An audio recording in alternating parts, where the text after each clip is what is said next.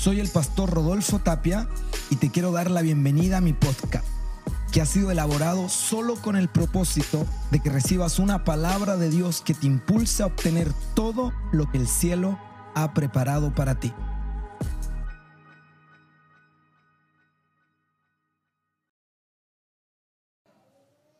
Estamos en la serie Misión Retorno. Misión Retorno. Misión Retorno.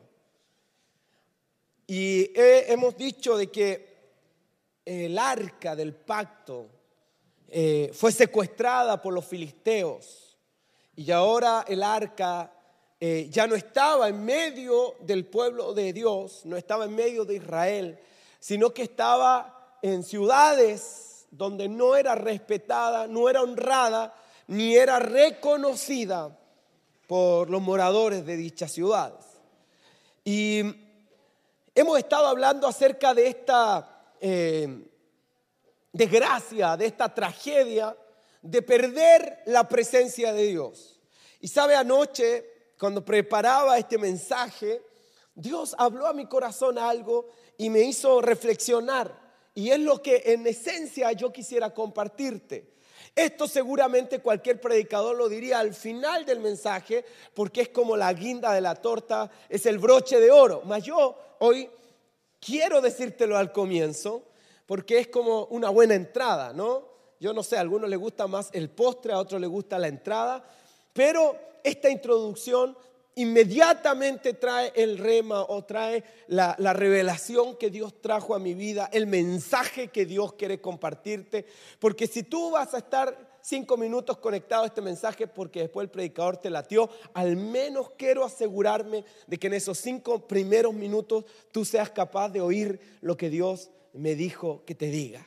Y lo que Él me dijo anoche es que tener la presencia de Dios o recuperar la presencia de Dios, escucha bien Fabián, Paulina, escuche bien Mónica, escuche bien Jessica, Hugo y todos los que están conectados, todos los que están ahí en línea siguiendo esta transmisión. Tener la presencia de Dios, recuperar la presencia de Dios tiene un alto precio. Diga conmigo, amén. Amén. Tiene un alto precio. La salvación es gratis. La unción tiene un precio. Por eso Jesús dijo a las cinco vírgenes insensatas que no tenían aceite, las cinco que ya tenían aceite y habían experimentado el, el aprovisionamiento de aceite en sus lámparas, le dijeron: vayan y compren aceite. La lámpara estaba. Lo que necesitaban era, y el aceite se, el aceite se, el aceite se compra. Oiga bien, los que tienen hoy la tragedia en su vida de haber perdido la presencia de Dios, para recuperarla tienen que estar conscientes que necesitan pagar un precio, y eso todo el mundo lo sabe, ¿sí o no? Lo que nosotros ignoramos es que perder la presencia de Dios y no querer recuperarla también demandará que tú pagues un alto precio. Es decir, recuperar la presencia de Dios demandará un precio, pero perderla también demandará un precio. Y yo quiero hoy hablar acerca del precio que deberás pagar por no querer recuperar la presencia de Dios. Y después de oír todo lo que yo te voy a decir, yo sé que el Espíritu Santo te convencerá de que lo mejor que puedes hacer con tu vida es recuperar la presencia de Dios.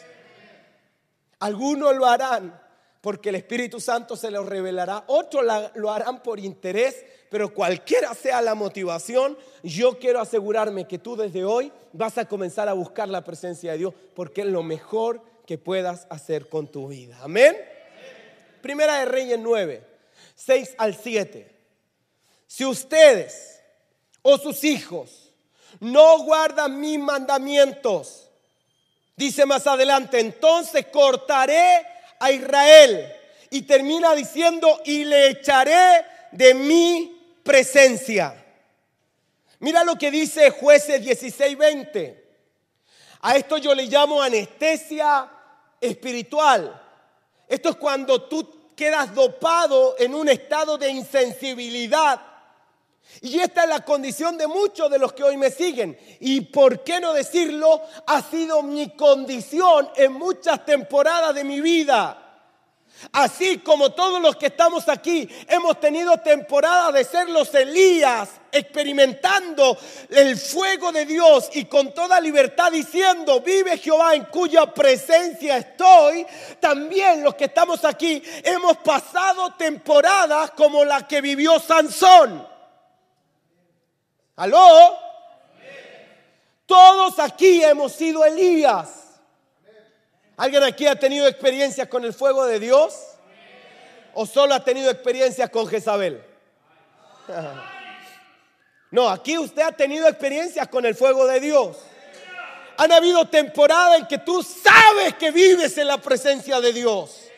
Han habido temporadas que aunque el diablo te ha enviado un matonaje espiritual en tu contra, tú has podido confiar que Dios está contigo porque tú sabes que su presencia te respalda. ¿Cuántos han vivido esas temporadas?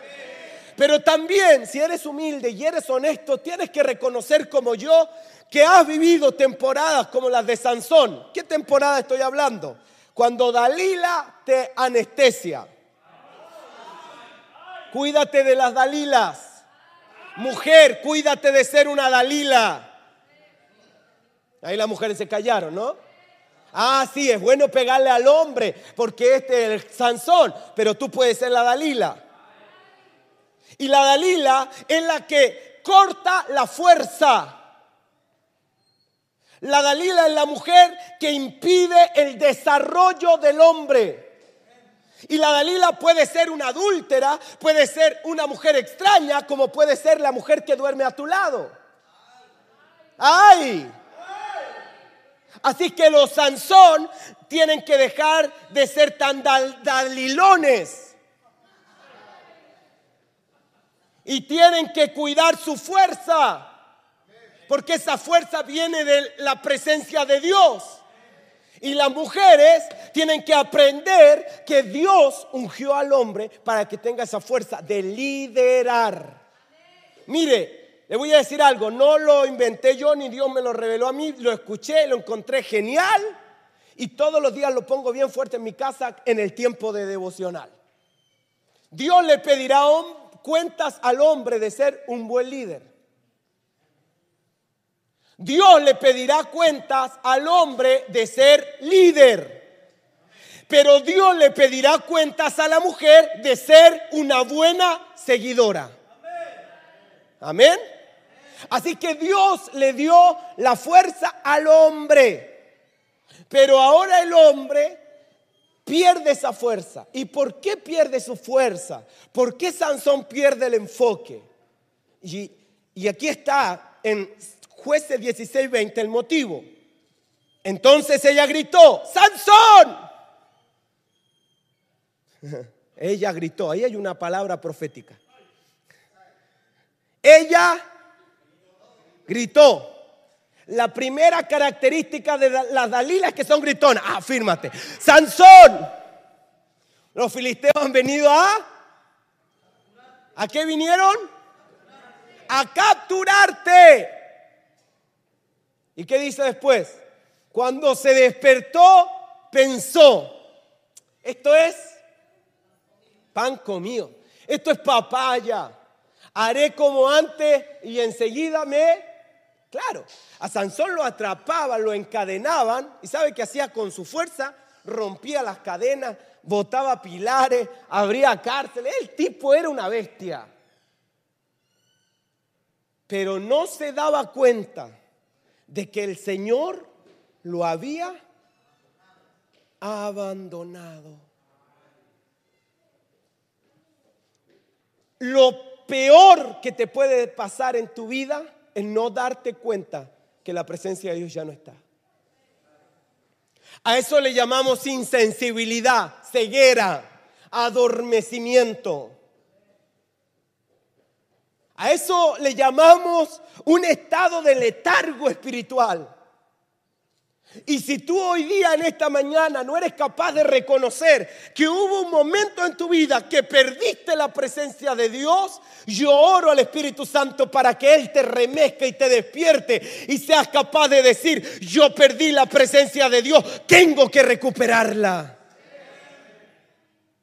El problema de Sansón no es que solo la perdió, el problema es que ni cuenta se dio que Dios lo había abandonado.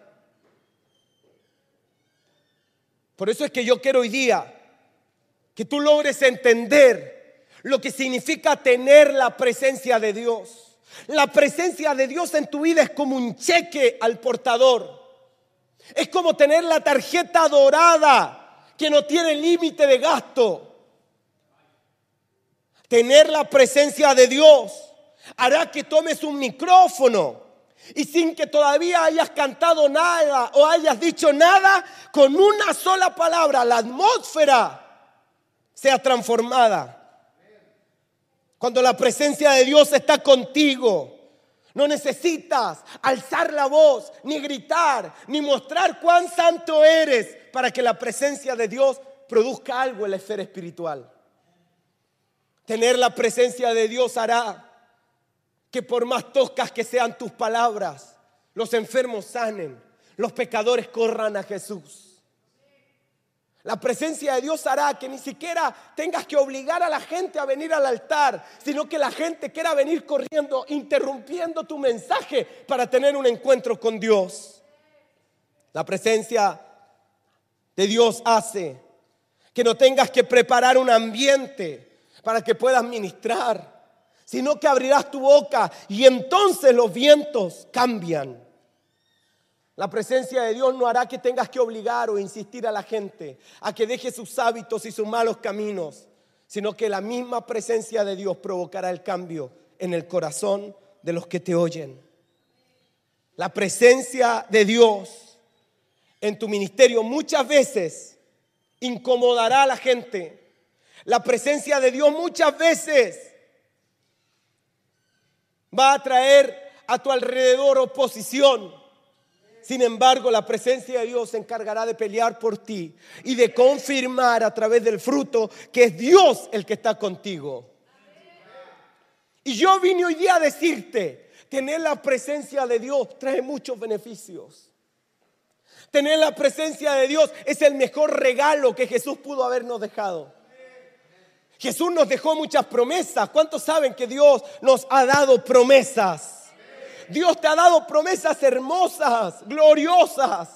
Ayer nos ministraba el Señor en la noche y nos decía que ya hemos sido bendecidos con toda bendición espiritual en los lugares celestes, juntamente con Cristo. Es decir, tú has sido muy bendecido por Dios. Pero la bendición mayor, el mejor regalo, lo más valioso que Jesús pudo dejarnos fue al Espíritu Santo. Él dijo: yo me voy, pero viene otro y Él los guiará a toda verdad y a toda justicia. Él es el consolador, Él es el que les dará la victoria, Él peleará por ustedes. Por eso en Zacarías dice: esta carrera no es con ejército, no es con fuerza, sino que es con mi espíritu, ha dicho el Señor de los ejércitos. El mejor regalo, la mejor provisión, la mayor bendición que la iglesia tiene se llama Espíritu Santo. Si alguien ama al Espíritu Santo, dele fuerte el aplauso. Si alguien vino a honrar la presencia de Dios, dígalo: te amamos, Espíritu Santo, te honramos. Eres mi mejor amigo, eres mi consolador, eres mi esperanza, tú estás conmigo. ¿Alguien puede decir aleluya? La presencia de Dios.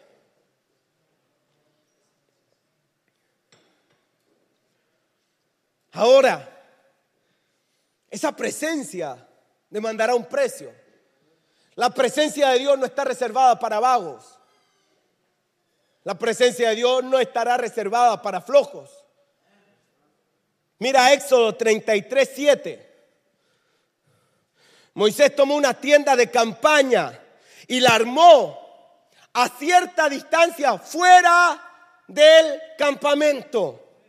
La llamó tienda de la reunión con el Señor. Por eso yo estoy convencido que esta cuarentena no viene de Dios. Porque Dios aquí pudo haberle dicho al pueblo: levanten una tienda en su casa. Cómodo. Porque hay un montón de gente que me está mirando ahora y que, a pesar de que son las doce del día, siguen acostados, lagañosos, mirando este culto, y piensan que de esa manera están honrando la presencia de Dios. ¿Aló? Claro, es fácil prender la, la tele o incluso poner el celular por ahí y que suene la cosa que está hablando este pastor. Y estar cocinando, pelando papa, escuchando a Salo Reyes, escuchando la radio por ahí, pero por allá el celular escuchándose. No, Moisés, por una orden del Señor, sacó la comodidad del pueblo y dijo: quien se quiera encontrar con Dios tendrá que dejar su rutina diaria. Quien, tenga te, quien quiera tener una reunión con Dios deberá dejar su comodidad. ¿Aló? Quien quiera tener una reunión con Dios deberá dejar y abandonar su cama. Deberá abandonar su vida cómoda. Cuando alguien quería consultar al Señor, tenía que salir del campamento e ir a esa tienda. Salir del campamento es salir de tu zona de confort. Salir del campamento es salir de tu rutina diaria, de lo que tú haces al día a día, e ir en medio del desierto a esa tienda de reunión. Eso implica pagar un precio. Encontrarme con Dios implicará dar una milla extra. Encontrarme con Dios significará caminar por el desierto a esa tienda de reunión donde sé que me encontraré con el Señor. Y yo quiero decirte, amado, amada, que la presencia de Dios y los encuentros con Dios no están reservados para los Benny Hinn, para los Claudio Freidzon, para los Dante Gebel o los Carlos Anacondia. Los encuentros con Dios están disponibles para todos. Pero para todos aquellos que dejen su comodidad y que quieran dar una milla extra con tal de buscar al Señor. Por eso el levántate con Dios es clave para que tú puedas tener encuentros con Dios. Por eso las vigilias son importantes para que tú puedas tener encuentros con Dios, porque te saca de tu comodidad y te hace andar una milla extra. Y en esa milla extra Dios prepara un lugar para encontrarse contigo, aún en medio del desierto, aún en medio En medio de la soledad, aún en medio del calor, del agotamiento. Él se revela y te cambia, te transforma, te unge, porque ahí estás solo tú y Él. Amén. Y esto revela que lo que Dios está esperando de nuestra intimidad es que la intimidad sea intencional. Diga conmigo: intencional. Intencional. No es magia, no es romanticismo, es intencional. Yo aparto un tiempo y voy a la tienda de reunión. Entonces, si Israel deseaba que la presencia de Dios lo acompañara, tenía que salir del campamento y acudir a una cita con su Dios. Debían abandonar su rutina diaria para buscar al Creador. Porque nadie obtiene la presencia de Dios hasta tanto no la busque con todo tu corazón, No puedes obtener la presencia de Dios ni recuperarla hasta tanto no hagas de la oración o que la oración forme parte importante de tu vida. La oración superficial no traerá la presencia de Dios. Necesitamos acercarnos a su trono, clamar y gemir, estableciendo una amistad con Él, de tal manera su, su presencia nos abrace. Ahora, estoy hablando del precio, dejar mi rutina, ir para allá. Y de esto usted tiene cientos de mensajes en las redes sociales, en YouTube, en todos los medios, para saber cuál es el precio de la unción. Y tiene a miles de predicadores que te dirán cuál es el precio para tener la presencia de Dios. Y estoy seguro que tú ya has escuchado muchos. Sin embargo, no hay mensajes que te digan cuál es el precio de vivir una vida menospreciando la presencia de Dios. Porque conozco un sinfín de evangélicos o de cristianos que me han dicho a mí en mi propia cara: seguir a Dios es muy difícil, prefiero la marihuana. Servir a Dios es muy difícil, prefiero la, la, el trago. Servir a Dios es muy difícil, prefiero vivir una vida de, de, de tibieza, una vida cómoda. Es que me cuesta, es que no puedo. Y todas esas vagabunderías que la gente dice para no buscar a Dios, creyendo que el precio de seguir a Jesús es más alto que el precio de abandonarle. Ignoran, porque este es un engaño del diablo.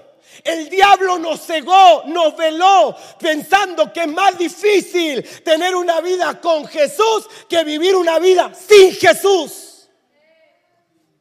Levanta tu mano al cielo y digas conmigo: es más fácil ser ungido que estar sin la unción.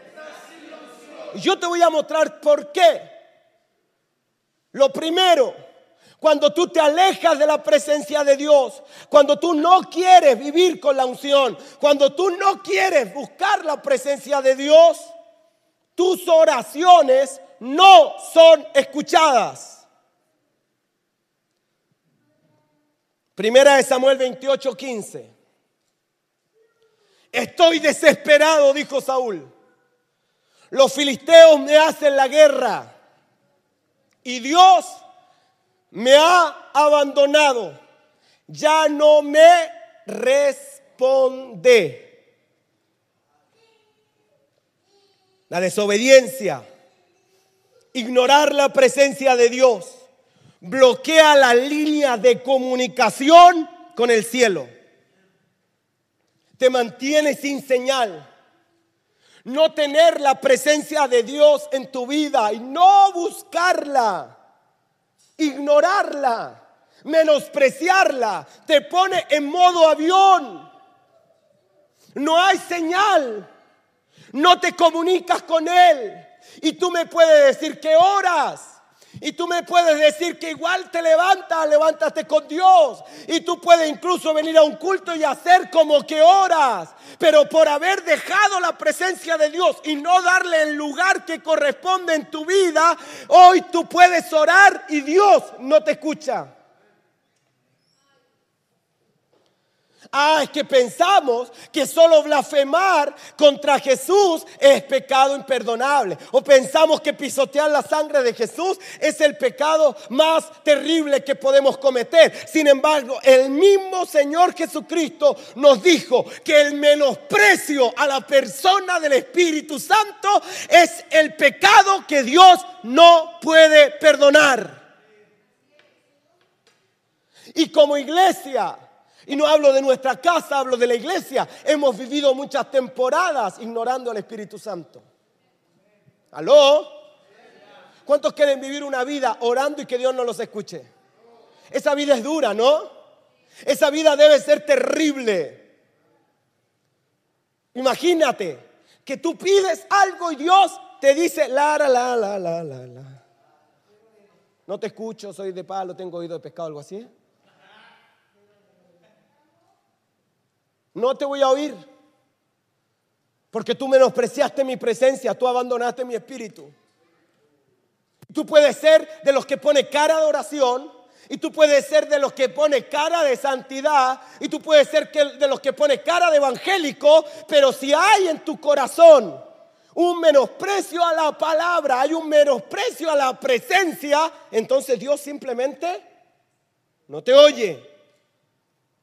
Oraciones no escuchadas. Y usted me dice, ah, pastor, pero eso es muy legalista. Mire, no, no cambie la imagen de Dios que yo tengo. De, de... No, si es lo que dice la Biblia. Mira Deuteronomio veintiocho, versículo veintitrés. Por desobedecer. ¿Y qué desobedecer? No hacer caso. ¿Y acaso la Biblia nos dice que avivemos el fuego? Amén. ¿Acaso la Biblia no dice que no debemos contristar al Espíritu Santo? Contristar es entristecer, es acallar. Contristar es ignorar. Eso es entristecer, eso es contristar. Porque sabe, usted y yo somos pecadores, ¿sí o no? Pero al menos lo que Dios está esperando es que si tú pecas, tú puedas oír al Espíritu Santo y el Espíritu Santo te convenza y tú inmediatamente digas, es verdad, tengo que cambiar esto en mi vida. Uy, me comporté de una manera incorrecta. Tengo que mejorar esto. Ayúdame, Espíritu de Dios. Todos aquí hemos tenido la oportunidad de que una vez caemos, clamar al cielo y pedirle a Dios que ahora sea su presencia la que nos fortalezca para vivir una vida en rectitud. O al menos intentarlo, porque todos estamos rotos.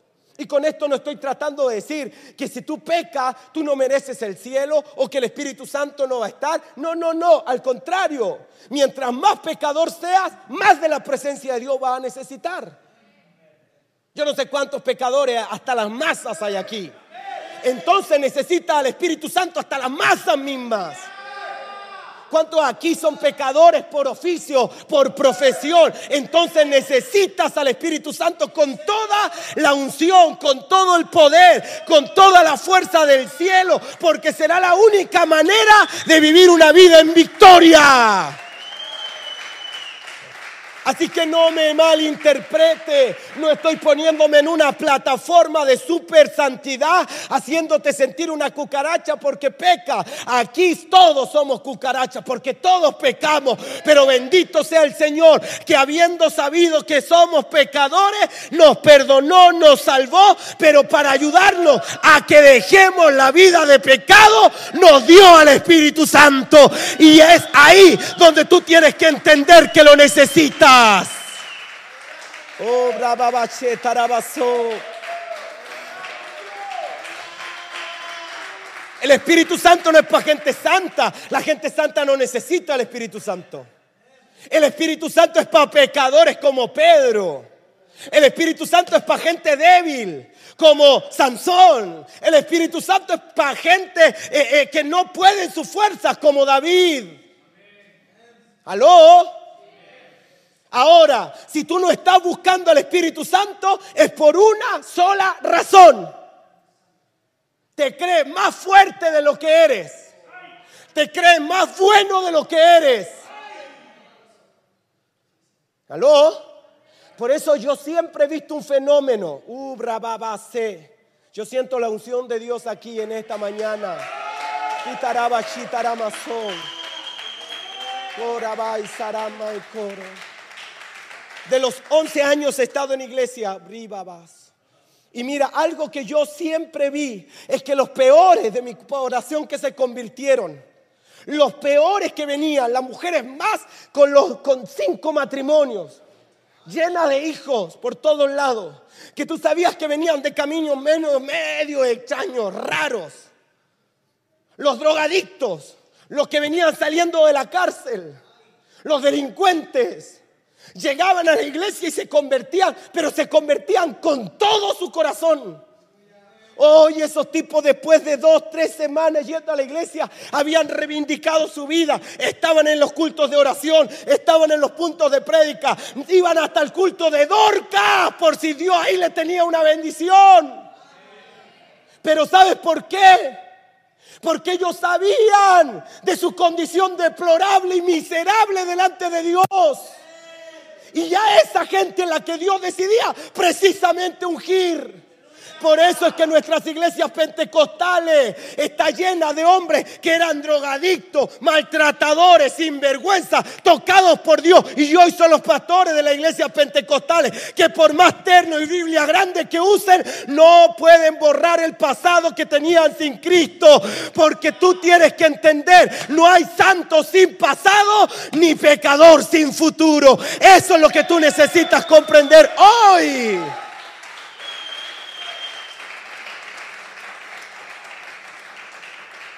Pero ¿cuál era la actitud de su corazón?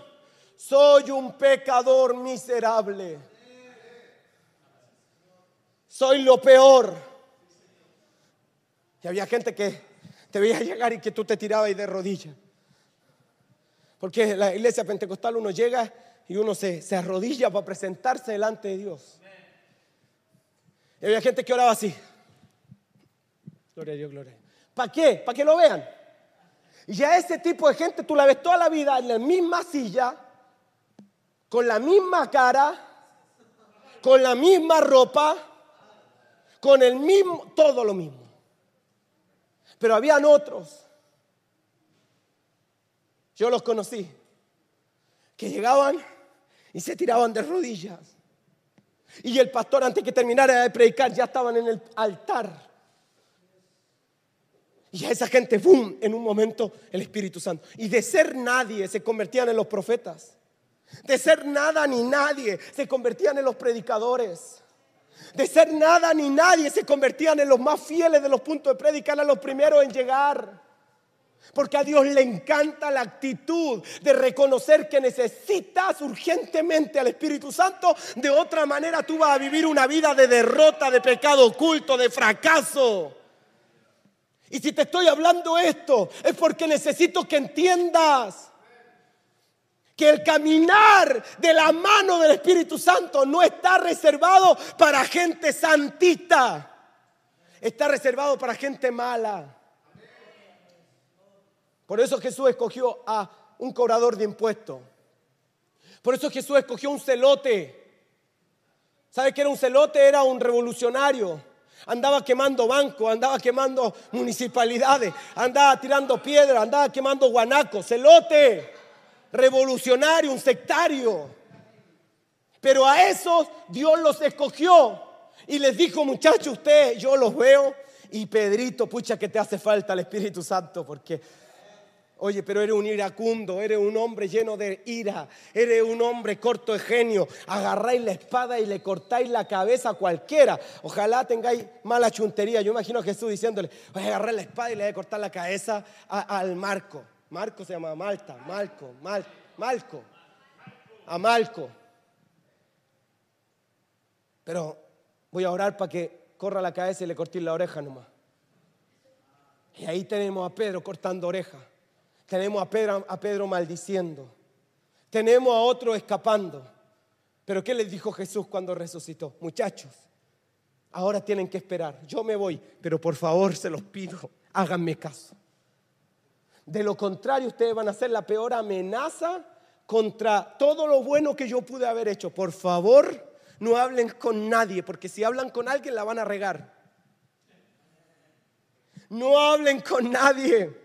Porque si ustedes hablan con alguien, van a dejar la media escoba, van a confundir los misterios que yo les di, van a meter al diablo al cielo, van a meter... Oiga, por favor, vayan, enciérrense y no hablen con nadie. No le oren a nadie, porque si oran por alguien y no se sane, capaz que ustedes lo maten. Y los mandó a orar. No porque eran los más santitos, tenían que estar en un convento ahí, la, las purezas máximas.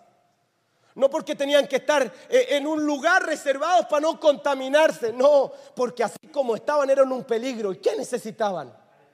Necesitaban al Espíritu Santo.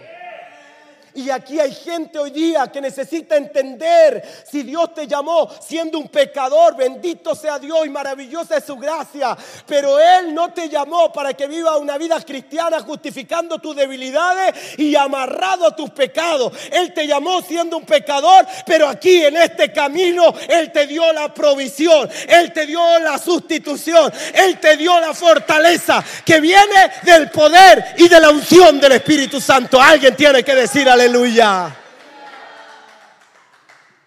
Pero si tú menosprecias esa presencia, entonces mira lo que dice Deuteronomio veintiocho veintitrés. Arriba, los cielos se pondrán rígidos como el bronce, y abajo la tierra se volverá dura como el hierro.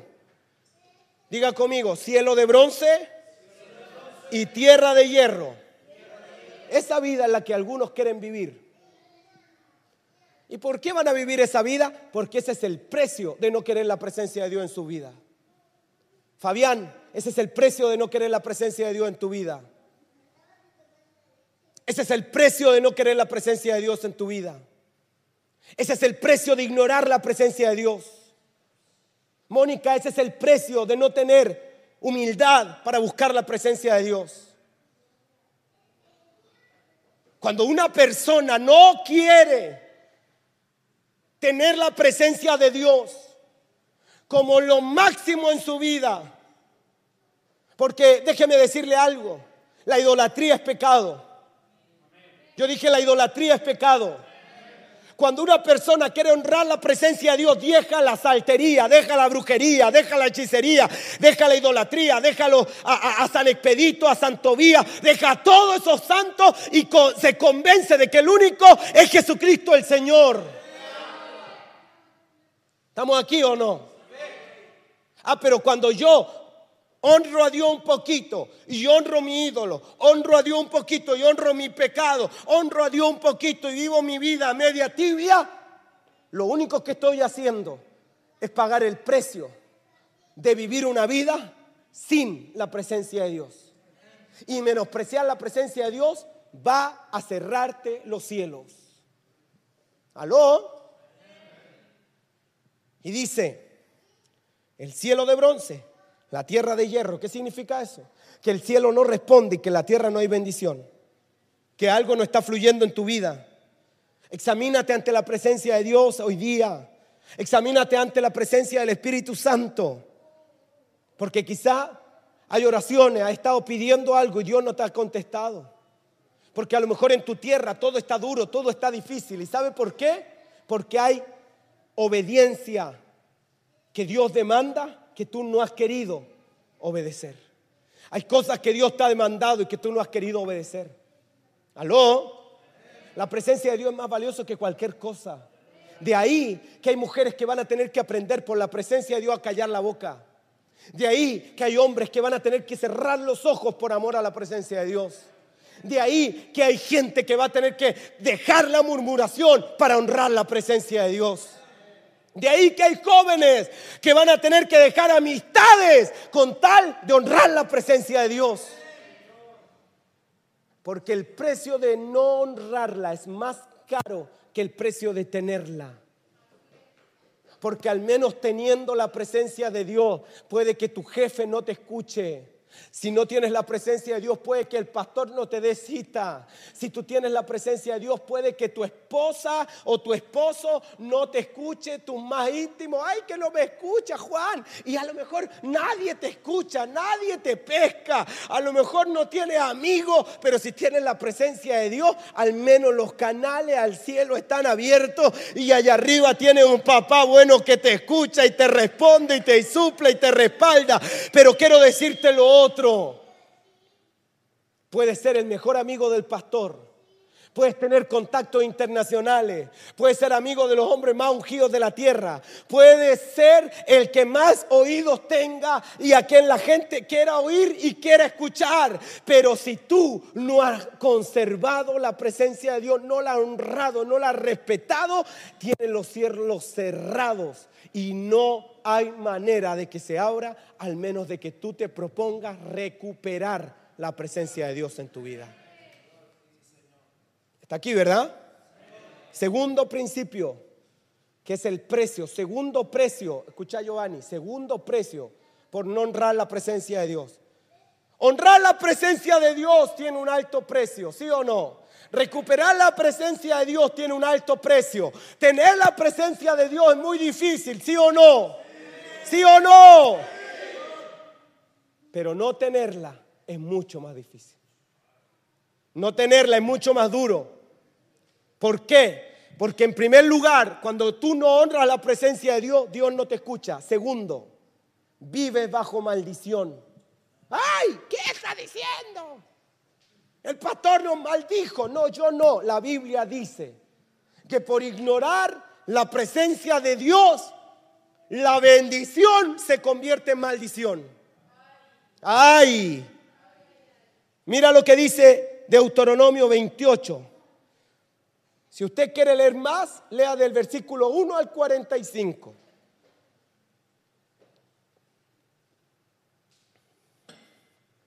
Ah, pero eso es ley. Sí, y Jesús no vino a abrogar la ley, vino a cumplirla.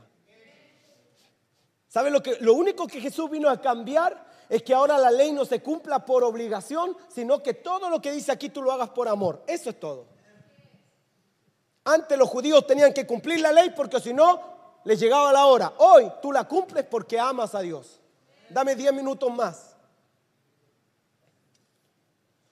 No, ¿para qué voy a mentir y voy a decir ya estoy terminando? Mejor dame diez minutos y seamos honestos, ¿no? Y así nadie se, se empieza a desesperar. ¿A qué hora termina? ¿Y cuándo? ¿Y que suben? No, diez. No, quince.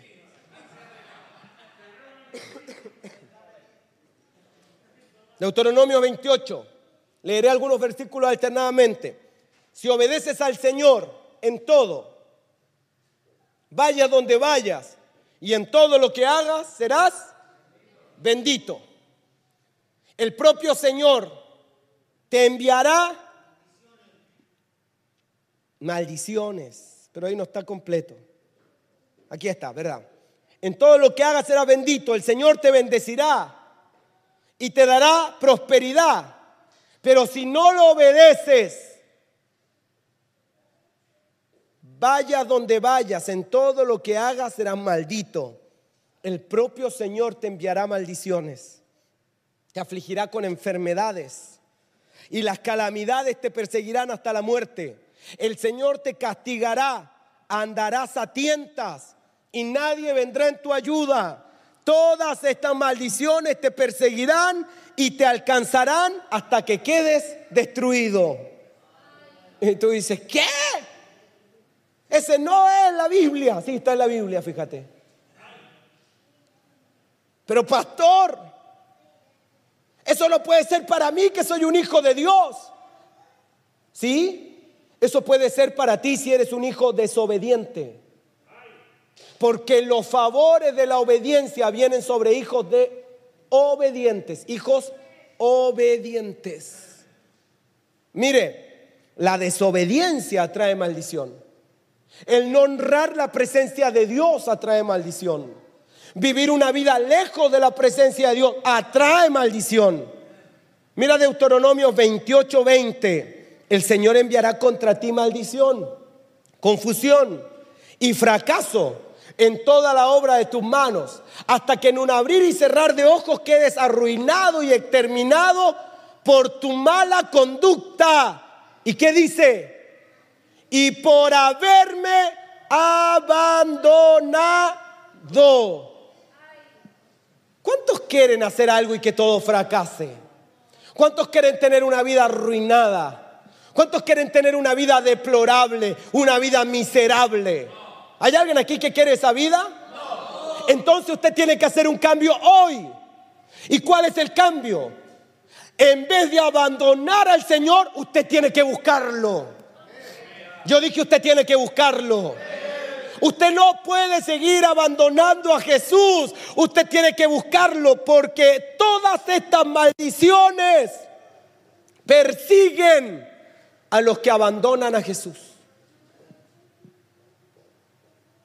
Hasta que en un abrir y cerrar de ojos quede arruinado y exterminado por tu mala conducta y por haberme abandonado. Mi pregunta es, ¿qué clase de evangelio hemos estado escuchando? Porque usted me va a decir, ay, es que Dios no despoja ni maldice a sus hijos. Por supuesto, es a sus hijos obedientes a quienes Dios no los despoja ni los maldice. Pero la Biblia trae claridad de qué es lo que ocurre con los rebeldes y desobedientes. Y la Biblia dice que hasta las bendiciones se las saca. Mira a Malaquías dos dos. Si no, si no me respetan, si no me obedecen, si no aprenden a respetarme, yo los maldeciré. Malaquías dos dos. Yo los Los maldeciré por no respetarme. Cambiaré maldición mis bendiciones para ustedes. Les juro que así lo haré. ¿Para quién es esta palabra, Malaquías? ¿Para quién es? Para Israel. ¿Sí o no? Y Dios para Israel, ¿qué era? Era un padre. Eh, Dios es el padre de Israel. ¿A quién le está hablando esta palabra entonces? A sus hijos, la nación de Israel. ¿Puede Dios hablarle así a sus hijos? Por supuesto que puede. ¿Pero a qué hijos? A los desobedientes. ¿Cuántos hijos desobedientes hay aquí? Que te están diciendo, no os unáis en yugo desigual. Y seguí, ay no pastor, es que se va a convertir. Desobedientes. ¿Y cuál es el problema? Es que tú transas por alianzas humanas, dejas la alianza divina. Está aquí, ¿verdad? Sí. Por eso seguramente usted, alguna vez alguien le dijo que Dios nos enoja. Mira lo que dice Salmo siete once. No, es que Dios nos enoja, pastor.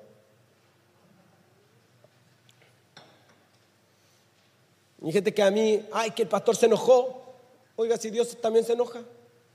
Por eso Dios sabe que, que hay algunos que somos enojones. Y nos dice, a, airaos, enójense, pero no pequen. Pero enójate, sí podí. Pero no se ponga el sol sobre tu enojo. O sea, te la pone cortita. Que te dure menos de ocho horas. Difícil, ¿no? Ay, Señor Jesucristo. Dios, dice Salmo siete once, está irado todos los días contra el impío. Todos los días se enoja con los malvados, con los desobedientes, con los rebeldes. Por eso es que la expresión de que Dios es amor no significa que el Señor pasará por alto o disimulará nuestra desobediencia, nuestro orgullo, nuestra arrogancia.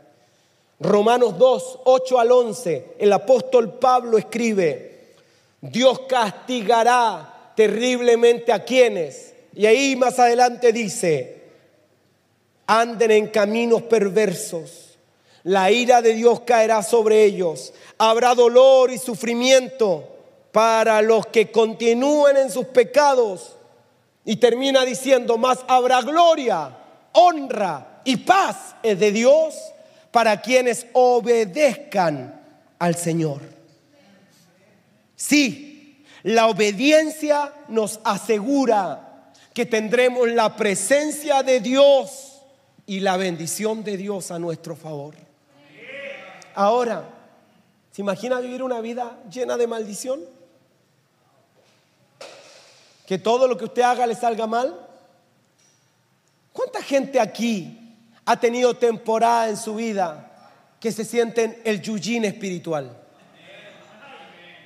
Igor, ¿verdad?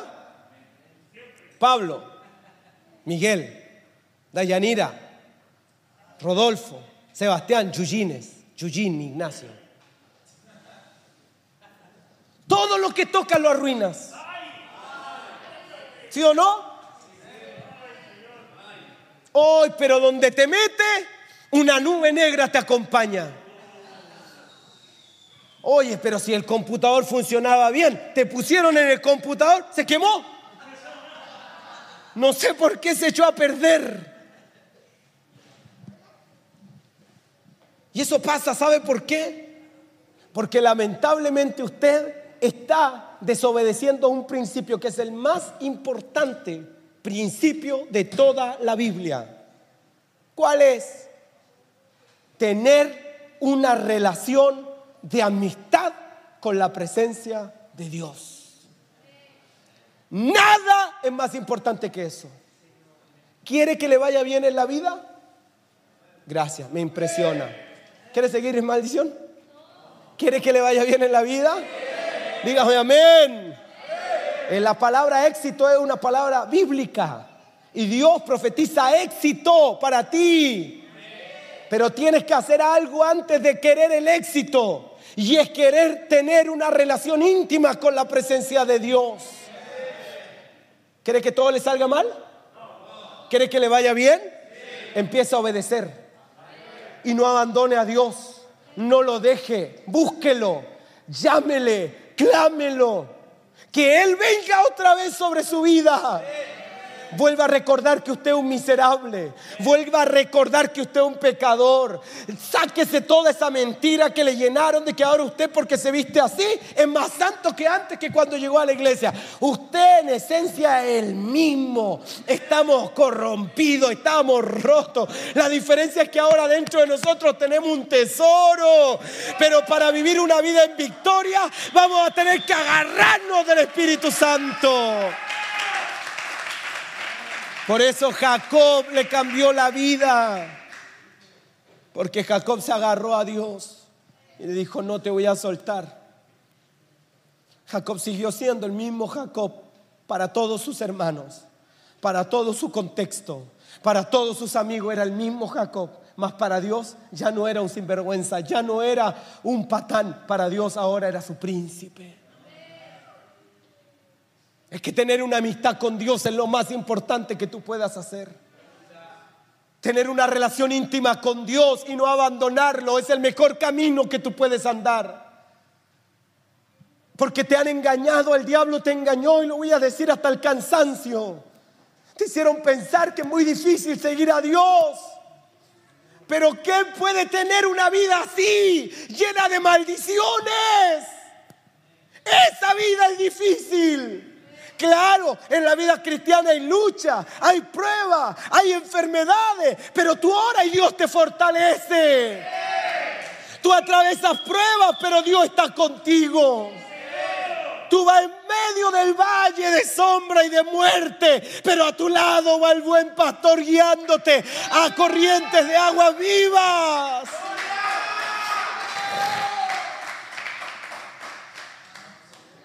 Pero imagínate lo que sería pasar por valle de sombra y de muerte sin la presencia de Dios. Imagínate lo que es vivir una vida haciendo cosas y que nada prospere, nada resulte, nada, todo fracasa. Esa vida sí que es difícil. Y ese es el precio que tú tienes que pagar por abandonar la presencia de Dios. ¿Creen que siga?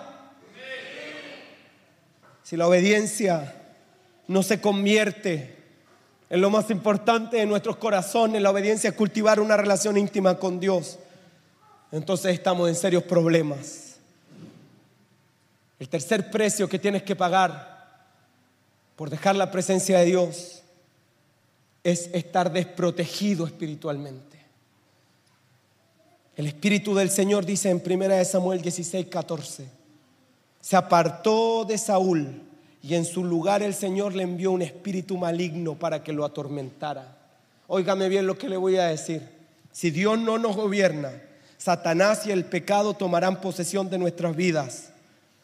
Por eso las personas que no tienen la presencia de Dios no tienen paz. Por eso la gente que no tiene la presencia de Dios está llena de achaques. Por eso la gente que no tiene la presencia de Dios vive lleno de dolor, de derrota, de fracaso, de amargura. Y hoy día lo que yo vine a decirte, despierta, ese precio es muy caro. Estás enfermando a tu familia, estás enfermando a la gente que te rodea, estás trayendo maldición a tu casa, nada prospera, nada se logra, porque tú estás trayendo esa maldición. Tú eres la puerta abierta por haber abandonado la presencia de Dios, pero en esta mañana tú puedes reaccionar y decir, verdad, estoy trayendo maldición, cerré los cielos, estamos desprovistos, pero voy a volver a buscar la presencia de Dios. Y yo te prometo, yo te prometo que tienes un Dios tan bueno que apenas tú digas voy a volver a Él, Él se levanta de su trono y abre los brazos para recibirte. Él se levanta de su trono y abre sus brazos para limpiarte, para darte anillo, para poner calzado y vestidura nueva en ti. Al igual que Saúl, hay gente que vive atormentada, afligida, deprimida, en una clase de depresión que muchas veces no es estrictamente médica. Una depresión que viven los creyentes como un castigo por haber abandonado la presencia de Dios, por haber dejado al Espíritu Santo. David tocaba la música que le ayudaba a Saúl en sus momentos críticos, pero no resolvía su situación. Tú puedes venir al culto, escuchar una palabra, escuchar la música tan linda hoy, como Claudia nos deleitaba, Ignacio, cómo tú puedes sentir en un momento paz. Saúl la vivía, pero tú sigues siendo el mismo cuando te vas a tu casa.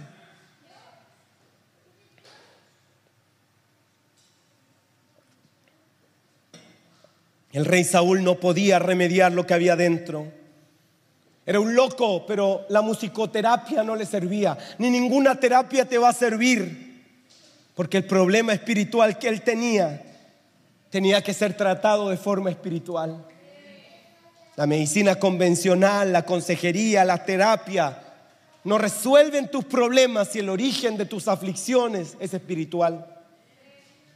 La solución es obedecer a Dios, es el arrepentimiento genuino, es volver a la presencia de Dios y ahí esperar que Dios haga los cambios. Y en cuarto lugar, en la El precio de dejar la presencia de Dios es que tú puedes vivir una vida de remordimiento, pero sin cambios. Remordimiento no es arrepentimiento. Saúl, aunque admitía sus pecados, nunca cambió. Primera de Samuel quince veinticuatro. Samuel le reprochó el no haber eliminado por completo a las amalecitas y Saúl le dijo, es cierto, he pecado. Reconoció su maldad, pero no podía cambiar. Cuando David le perdonó la vida, Saúl le dijo en primera de Samuel catorce diecisiete, eres más leal que yo, has sido bueno conmigo y yo en cambio he sido malo contigo. Ese es Saúl, reconociendo sus pecados, pero no pueden cambiar.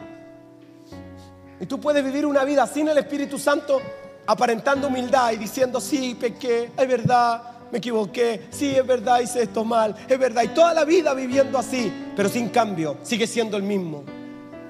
Mira lo que dice Saúl.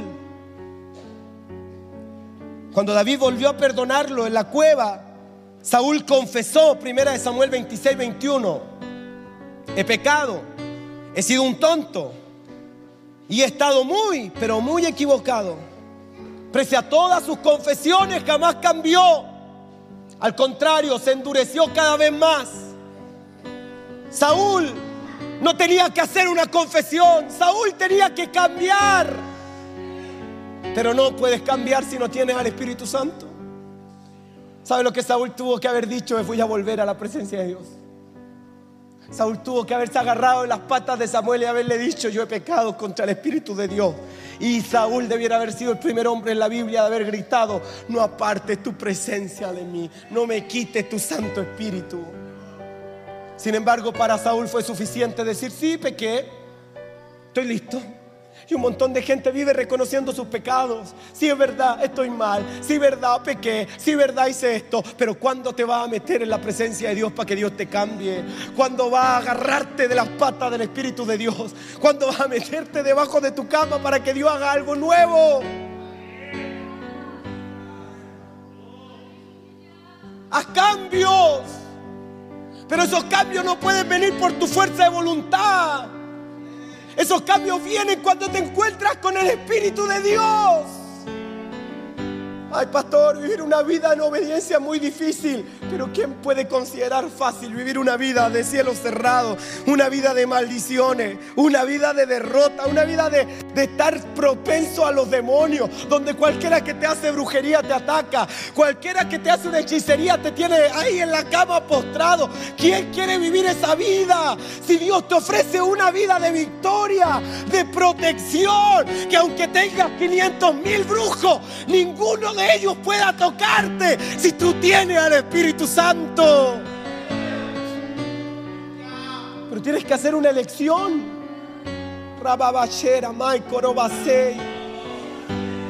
Tienes que en esta mañana hacer una elección. ¿Vas a pagar el precio para recuperar su presencia? ¿O vas a pagar el precio de perderla y no honrarla en tu vida? Levanta tus manos al cielo.